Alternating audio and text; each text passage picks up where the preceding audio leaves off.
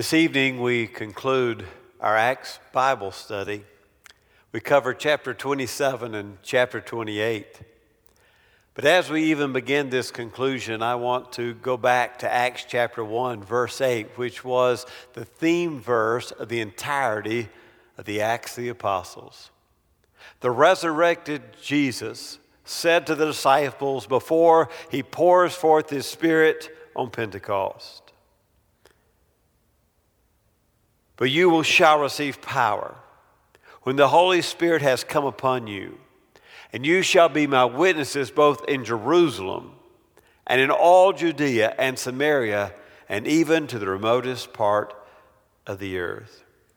When the Holy Spirit comes upon you, church, the resurrected Lord is saying, You will begin being my witnesses in the city of Jerusalem then it will go broader to Judea, and then even Samaritans, and then all the way to the remotest part of the earth. As we've gone through the Acts of the Apostles, we have pointed out how, in fact, this is the paradigm verse for the entirety of the book. And the spreading of the gospel in the Acts of the Apostles has gone just that way Jerusalem, Judea, Samaria, and tonight we reach Rome in some ways, the remotest part of the earth, the capital city of the empire. You remember in chapter 26 that we left with Paul having appealed to Caesar. Festus is the new governor. Agrippa II hears Paul and says if he hadn't appealed to Caesar, he might be set free, but he had appealed to Caesar, and to Caesar he would go. Also, remember that the Lord had told Paul in a vision that he would preach the gospel in the capital of the empire, just as he had in Jerusalem. Well, let's pick up in chapter 27, verse 1. And when it was decided that we should set sail for Italy, heading to Rome, because he's appealed to Caesar as a Roman citizen, they proceeded to deliver Paul and some of his other prisoners to a centurion of the Augustan cohort named Julius.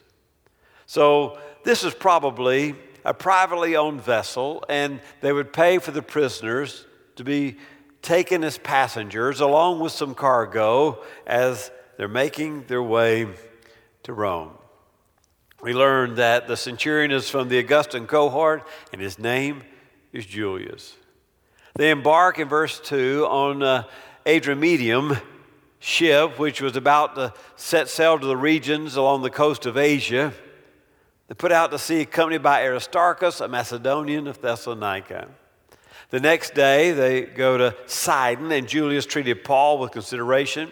There at Sidon, Julius allowed Paul to go and meet with other Christians and to be encouraged along the way. He received some care.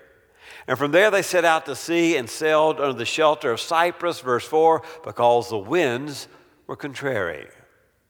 When they had sailed through the sea along the coast of Cilicia and Pamphylia, we landed at Myra and Lycia. And there a centurion found an Alexandrian ship sailing for Italy, and he put us aboard it. And when we'd sailed slowly for a good many days, with difficulty, we arrived at Cnidus. Since the wind did not permit us to go further, we sailed on the shelter of Crete of Salmone. And with difficulty sailing past it, we came to a certain place called Fair Havens, near which was the city of Lasea. So they're having some trouble some rough seas, some rough waters. It's with difficulty that they sail, and now they're at Fair Havens, and they must decide will they go on further on the journey to Rome, or will they stay there for the winter on the island?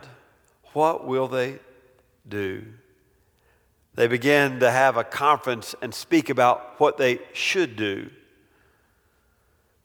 Look at verse 9. And when considerable time had passed, the voyage was now dangerous, even since even the fast was already over. Paul began to admonish them, and Paul said to them, Men, I perceive that the voyage will certainly be attended with damage and great loss, not only of cargo and the ship, but also our lives. But the centurion was more persuaded by the pilot and the captain of the ship than he was by what was being said by Paul. And because harbor was not suitable for wintering, the majority reached the decision to put out to sea from there, and somehow they should reach Phoenix, a harbor of Crete facing southwest and northwest, and spend the winter there. There wasn't a good port to spend the winter there, so the majority go against the wisdom and the advice of the Apostle Paul, and they set sail hoping to find another harbor. Verse 13 there's a moderate south wind that comes up. They suppose they gained their purpose. They weighed the anchor and began sailing along Crete close inshore. But before very long, they're rushed down from the land of violent wind called a Euraquilo. It caught them off guard. All of a sudden, the wind arrives. The ships caught in it. They couldn't face the wind. They gave way to it, meaning they took down the sail. They were just driven along by the wind, hoping for the best. They're running under the shelter of a small island called Clauda, and they're scarcely able to get the ship's boat under control. And after they had hoisted up, they used supporting cables undergirding the ship. They actually wrapped ropes beneath the belly of the ship, trying to hold it together. They're afraid they'll run ground at Africa. They let down the anchor and they try to slow the beating of the wind as it drives them along. Things get so rough in verse 18, they decide they're just going to jettison or toss over the cargo. The third day, they begin to throw the ship's tackle overboard with their own hands. And since neither sun nor stars appeared for many days, no small storm was assailing us. From then on, all hope of our being saved was gradually abandoned. They had been, verse 21, a long time without food. Who could eat in such conditions? Uh, the boat being tossed back and forth. Paul stands up in their midst and says, Men, you ought to have followed my advice. I told you not to set sail from the island of Crete. And now you're going to encourage the damage and loss. And yet, verse 22 keep courage, for there will be no loss of life among you, but only the ship.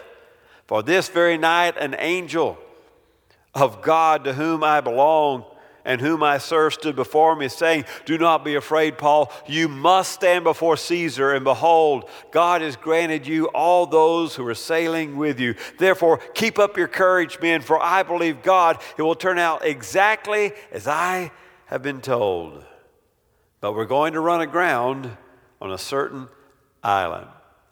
Now, it's hard to blame the centurion for listening to the advice of the pilot and the captain of the ship or the owner of the ship over a Pharisee, Paul, an expert in the things of Jewish law. And yet now they see that Paul has a connection to almighty powers. He has a vision. The vision says you're going to run aground on an island, you're going to lose the cargo, but you're not going to lose the men. For you yourself, Paul, must stand before Caesar. Keep up the courage. Verse 27 But when the 14th night had come, as we were being driven about in the Adriatic Sea, about midnight, the sailors began to surmise that they were approaching some land. They took soundings, they found it to be 20 fathoms. A little further, they took another sounding and found it to be 15 fathoms. Fearing they might run aground somewhere on the rocks, they cast four anchors from the stern and wished for daybreak. But the sailors, verse 30, do an odd thing. The ones who know how to run the ship decide they're going to escape from the ship in the lifeboat. Well, as they're about to let the lifeboat down in the sea, Paul says to the centurion and the soldiers that they have to stop the men who are trying to escape on the boat. Unless these men remain in the ship, verse 31, you yourselves cannot be saved. The soldiers then cut away the ropes. Now they're listening to Paul and not the sailors. And let the lifeboat fall away. Everything was now in the hands of Paul, and more specifically, in the hands of Paul's God. Until the day was about to dawn, Paul was encouraging them to take some food, saying, Today is the 14th day, and you have been constantly watching and going without eating, having nothing to eat. Therefore, take some food, for it is for your preservation. Not a hair on any of your heads will perish. Not a single hair on your head will be a casualty of our wreck. Well, they ate, verse 38. They began then to lighten the ship by throwing out the wheat in the sea. They ate all they could, and now they realized they must get rid of the extra weight. And when day came, they could not recognize the land, but they did observe a certain bay with a beach, and they resolved to drive the ship onto it as far as they could, verse 39. And they cast off the anchors and they left them in the sea. At the same time, they were loosening the ropes of the rudders and hoisting the sail to the wind. They were heading for the beach. But striking a reef where two seas met, they ran the vessel aground and began, the prow struck and remained immovable. But the stern began to be broken up from the force of the waves. Now, in verse 42, the soldiers decide they have to kill all the prisoners. How can you keep track of a prisoner in a shipwreck? I mean, everybody overboard, everybody grab a plank, everybody's kind of kicking their way to the shore. And so the soldiers, being responsible with their own lives keeping account of the prisoners, then, well, they, they plan to make an escape. They're afraid the prisoners will get away. So they decide just to kill all the prisoners. But the centurion, look at verse 43, wants Paul to be safe. He kept the soldiers from killing the prisoners and commanded everybody who can jump, jump, swim, get to land. The rest of you grab a plank, and they make their way, all of them, safely to land. God had delivered them. Paul had had a vision, and Paul's God, the God whom he served, said, despite the loss of the cargo, despite the loss of the ship, that all the men will be saved and not a hair on their head will be damaged. The sailors have tried to escape, and Paul has commanded them to stay on the, the ship. Now we have a prisoner who's in charge. The centurion won't allow the prisoners to be killed because he wants to protect the Apostle Paul, the one whose vice, advice he should have followed in the beginning. Because God says you must appeal, appear before Caesar. Your appeal and your appearance before Caesar must surely occur. Verse 28 they make it to an island called Malta. Now, the natives of the island, they show kindness not only to Paul, but to all who are on the ship. They start a fire to warm up those who've been in the cold water from the shipwreck. And as they're gathering, verse 3, bundles of sticks, Paul is helping out, trying to throw more dead wood on the fire, and a viper, a serpent, a snake, bites him. Now, apparently, this particular viper was of the most deadly sort. And the natives of the island began to say to themselves, Well, look at that. What a guilty man he must be. They were speaking of something like karma. He escaped the shipwreck, but he didn't escape the snake. Justice has come against this man. Now, they are just watching Paul. They know he's about to swell. They realize that it, it won't be long until he drops over dead. They sit and watch, waiting for the man they think Paul must surely be a murderer. For indeed, justice of God has been found in the serpent. However, look at verse 5. He shakes the creature off into the fire, and miracle of miracles, Paul suffers no harm. Now, you might could say Paul was a murderer in his persecution against Christians. He certainly partook in Stephen's stoning, so that's not completely wrong, but God had forgiven him through his experience of the resurrected Jesus. Verse 6, they just sit and wait for him to swell up and fall dead. They wait a long time. And now, instead of saying that he's a murderer, by the end of verse 6, they're saying, Paul must surely be a God. Who is this that can be bitten by the serpent and not get sick? He must be a God. No one survives the bite from that snake. Now, in the neighborhood of that place, were lands belonging to a leading man of the island named Publius, who welcomed and entertained us courteously three days. Now, Publius's father was affected with fever and dysentery. And Paul went in in verse 8, and Paul prayed for him, and Paul healed him. So not only had they seen the apostle bitten by a poisonous viper and survive, now he has the very power to heal the sick. We knew that before, but the natives of the island called Malta had never seen anything like that before. The end of verse 8 He laid his hands on him and healed him. Verse 9 All the people with all the diseases were being brought to Paul and getting cured. And they also honored us with many marks of respect. And we were setting sail, they supplied us with all we needed.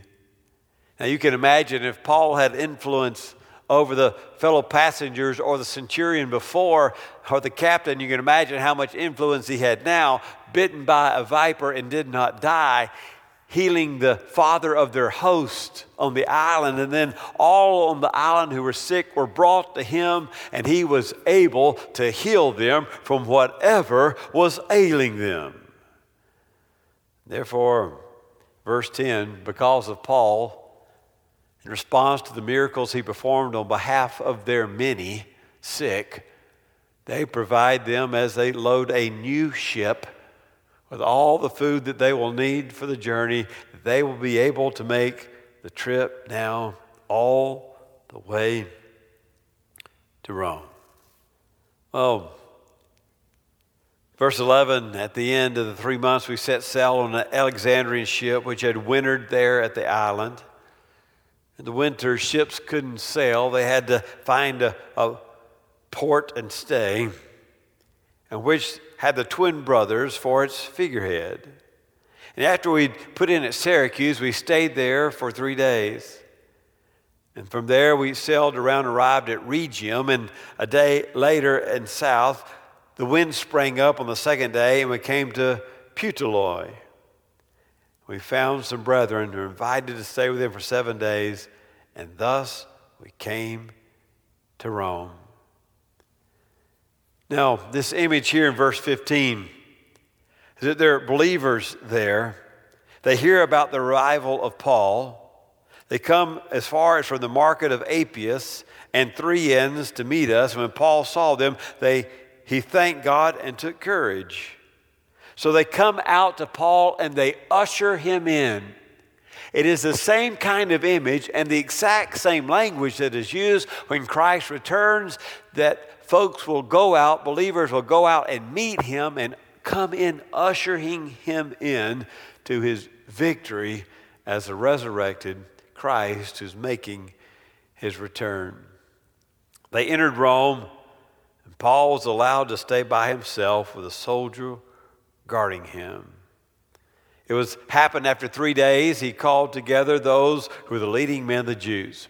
Now, isn't it interesting after Paul has gone through all that he's gone through with the Jewish leadership, after they have accused him, after they've taken him to their own trials and then tried him before every stage of the Roman legal system, that when Paul gets to Rome, the first ones that he wants to convince that Jesus is the, is the Christ, that this rabbi is the one, the anointed one of God, he himself sins, verse 17, and he asks for the Jews when they come together, he began saying to them, Brethren, though I'd done nothing against our people or the custom of our fathers, yet I was delivered prisoner from Jerusalem into the hands of Romans. And when they had examined me, they were willing to release me because there was no ground for putting me to death. But when the Jews objected, I was forced to appeal to Caesar. Not that I had any accusation against my nation for this reason, therefore, I requested to see you and to speak with you, for I'm wearing this chain for the sake of the hope of Israel. No matter all that Paul had gone through, He wanted the Jews to realize that the only hope that Israel had was in receiving her Messiah and receiving Jesus, once crucified and now resurrected. That all that had happened to Jesus had been predicted by the prophets, had been written in the Torah, that all of it was according to their own scripture, their own prophets. And they said to him, We've neither received letters from Judea concerning you, nor have any of the brethren come in, reported, or spoken anything bad about you. But we desire to hear from you and what your views are. For concerning this sect, it is known to us, it is spoken against everywhere. They had heard about the Christians, the followers of the way, those who were following Jesus as the Christ. They wanted to hear Paul firsthand themselves. When they had set a day for him, they came at his lodging in large numbers, and he was explaining to them, solemnly testifying about the kingdom of God. I think that's interesting language there. Do you remember when Jesus arrived that his whole message could be summarized by the words, Repent, for the kingdom of God is at hand? Not so much used in regard to Paul's preaching or Peter's preaching, this language of the kingdom of God, but now Luke describes that they're testifying concerning the very thing about which Jesus has preached, testifying about the kingdom of God. And he tried to persuade them concerning Jesus. For look at verse 23 from both the law of Moses and from the prophets, from morning until evening. Paul did what Paul did when he arrived in a city. When he was a free man, he first went to the synagogue, and then he was booted from the synagogue. He went and preached to the Gentiles formed a church with Gentiles and God-fearers and a few Jews who believed. But even in Rome, in the capital city, he goes to the Jews first and they give him a hearing. And all day long, he tells them to look at the prophet Isaiah. He tells them to look at the writing of the Psalter, look at the writing of Moses. He shows them how it is all about Rabbi Jesus, this suffering servant who must die and rise again. Every time that Paul preaches, or Peter preaches, or Jesus preaches, there's a divided crowd. Look at verse 24. Some were being persuaded by the things spoken, but others would not believe. Everyone who's ever heard the gospel falls on one side of that division. Which side are you on? Are you the one who believes that Jesus is the Christ? Or are you one who refuses the message of the Christ? Everybody falls on one side of the divide or other, and I know how they landed on that day. The only question that matters this evening maybe you're driving on the highway through Amarillo and you're hearing this message. Will you believe that Jesus is a Messiah? Will you believe that He's the Holy One of Israel? Others would not believe. Verse 25, they did not agree with one another. They began leaving after Paul had spoken one parting word.